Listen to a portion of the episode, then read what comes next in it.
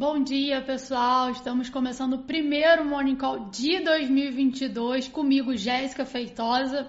É, me confirme aí inicialmente se o meu áudio e a minha imagem estão ok, que a gente já vai dar início aí no panorama para esse, para esse primeiro dia útil de dois mil e vinte e dois. É, enquanto vocês me dão um ok, se está tudo certinho, só respondendo algumas perguntas que eu já vi no chat. É, o Rafi, ele volta provavelmente, se eu não me engano, na quarta-feira.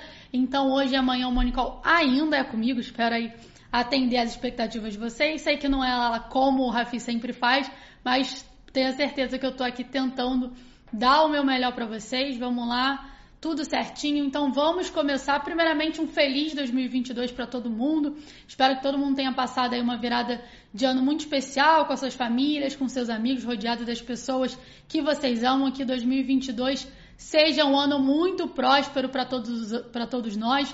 Um ano de muita saúde, principalmente, paz, amor, realizações.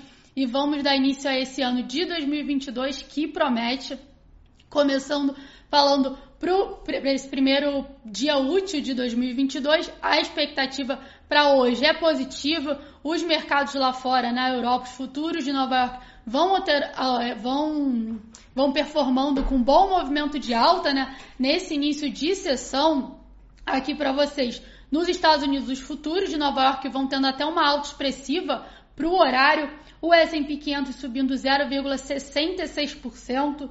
Dow Jones subindo zero vírgula cinquenta e cinco por cento e o Nasdaq com alta de zero vírgula setenta e seis por cento, altas bem relevantes para esse início de sessão. Na Europa, as bolsas também vão operando majoritariamente em alta, Eurostoxx subindo um vírgula doze por cento, C A C com alta de um vírgula vinte e cinco por cento e o DAX subindo aproximadamente um por cento. É, a gente aqui no Brasil, a gente teve feriado na sexta-feira, tiveram alguns pregões que, alguns pregões não, desculpa, alguns mercados pelo mundo que ainda funcionaram, funcionaram hoje, é, feriado em alguns lugares como Japão, China, Austrália. Então, os mercados pelo mundo ainda vão voltando aí aos pouquinhos nesse início, né, de dois mil e vinte e dois, mas como eu já comentei, Europa e Estados Unidos, né, os futuros, com uma alta bem forte para esse início de segunda-feira, dia três de janeiro. É, passando para o petróleo, o petróleo Brent também alta de um vírgula cinco por cento após uma queda na, na, na, queda na produção da Líbia e de olho na reunião da OPEP mais, que está prevista para acontecer amanhã, onde vai ser discutida a política de produção é, do petróleo. O minério de ferro sem cotação por causa do... do feriado na China, mas ainda assim, na última sexta-feira a gente não teve pregão por aqui, mas a gente teve cotação do minério de ferro, na última sexta-feira encerrou com alta de zero vírgula três por cento, vai lembrar que a última semana o minério de ferro tinha começado bem pesado, inclusive influenciando é, o setor de siderurgia e mineração aqui no Brasil, mas no final da semana, aí na quinta e na sexta-feira, teve um movimento de melhora. Passando agora para a agenda, É, hoje a gente não tem uma agenda tão relevante assim, mas ao longo dessa semana tem, a gente tem destaques bem importantes. Ao longo dessa semana a gente tem ata do F O M C, a pesquisa A D P e o payroll que vai ser divulgado na sexta-feira.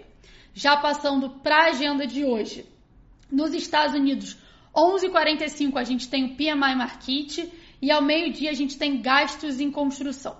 Agora na agenda aqui no Brasil, o destaque fica hoje às dez horas da manhã também para o P M I Markit e também a gente tem P M I Manufatura que vai ser divulgado hoje na China no final do dia, ali às, às quinze para as onze da noite. Esses são os destaques para a agenda de hoje, mas como eu falei, ao longo dessa semana a agenda tende a, a se fortalecer, a gente tem uma agenda econômica mais relevante não só aqui no Brasil, mas mundo afora.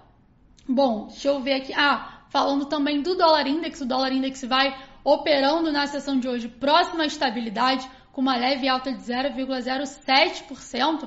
Vou mostrar daqui a pouco o gráfico para vocês, tanto do Ibovespa quanto do dólar, mas vale lembrar, né, que na última sessão que a gente teve aqui no Brasil, na quinta-feira, o dólar teve um forte movimento de queda, fechou aí com queda aproximada de dois por cento, mas ainda assim vou compartilhar o gráfico, vocês vão ver que ainda que tenha tido esse movimento de queda forte, o dólar frente ao real ainda segue com uma clara tendência de alta.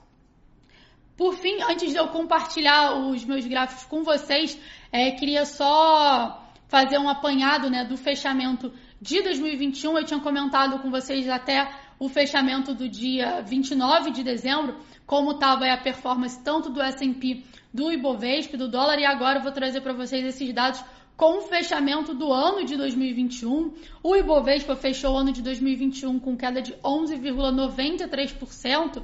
Como eu já tinha comentado na última quinta-feira, desde dois mil e quinze, desde o fechamento do ano de dois mil e quinze, que o Ibovespa não encerrava um ano em queda, né? Então voltou a fechar aí, ó, o encerramento do ano com queda aproximada é, de doze por cento.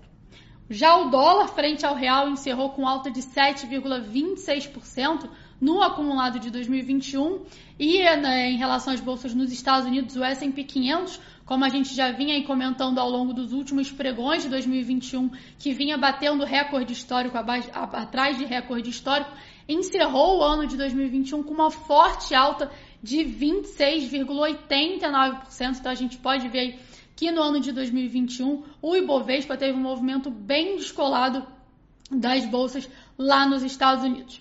Agora eu vou compartilhar meu gráfico com vocês, começando aí pelo gráfico do índice Bovespa, só um momentinho.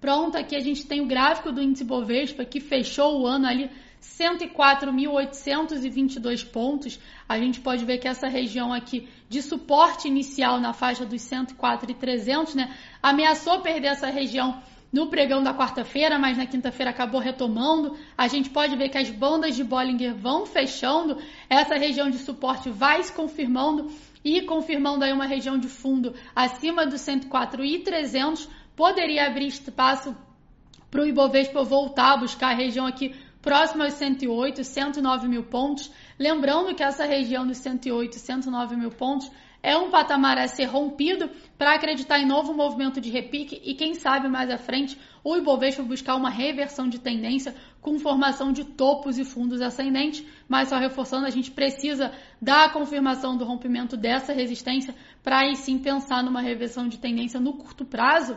Por enquanto, a gente pode ver que o Ibovespa ainda segue aí congestionado, enfraquecido, trabalhando entre a região dos cento e quatro mil e trezentos e da resistência próxima aos cento e oito mil pontos, né? A expectativa para a sessão de hoje é positiva, acompanhando os mercados internacionais.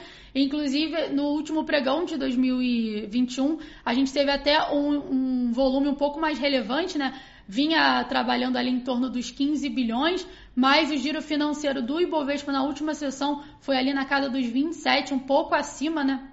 A galera já se preparando aí para esse ano de dois mil e vinte e dois que promete. Bom, então aqui Ibovespa a curto prazo, ele segue enfraquecido, suporte cento e quatro mil e trezentos, resistência nos cento e oito, expectativa para hoje é positiva, mas ainda assim, para reverter tendência, somente acima aí da faixa dos cento e oito mil pontos. Passando agora para o dólar, dólar futuro, é, vencimento em fevereiro já.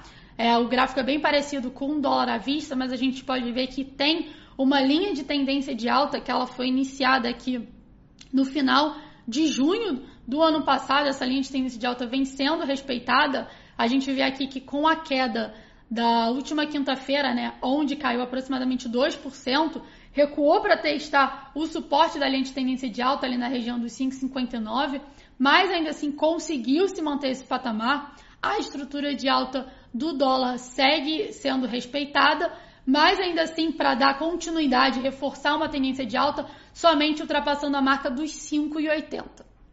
Já na queda, se confirmar a perda da linha de tendência dos cinco vírgula cinquenta e nove, aí sim é, a estrutura de alta, a tendência de alta do dólar no curto prazo ficaria comprometida e aí o dólar poderia abrir espaço para uma queda mais forte, quem sabe aqui voltar para a região próxima aos cinco vírgula quarenta e oito, um pouquinho mais abaixo ali nos cinco vírgula quarenta e sete.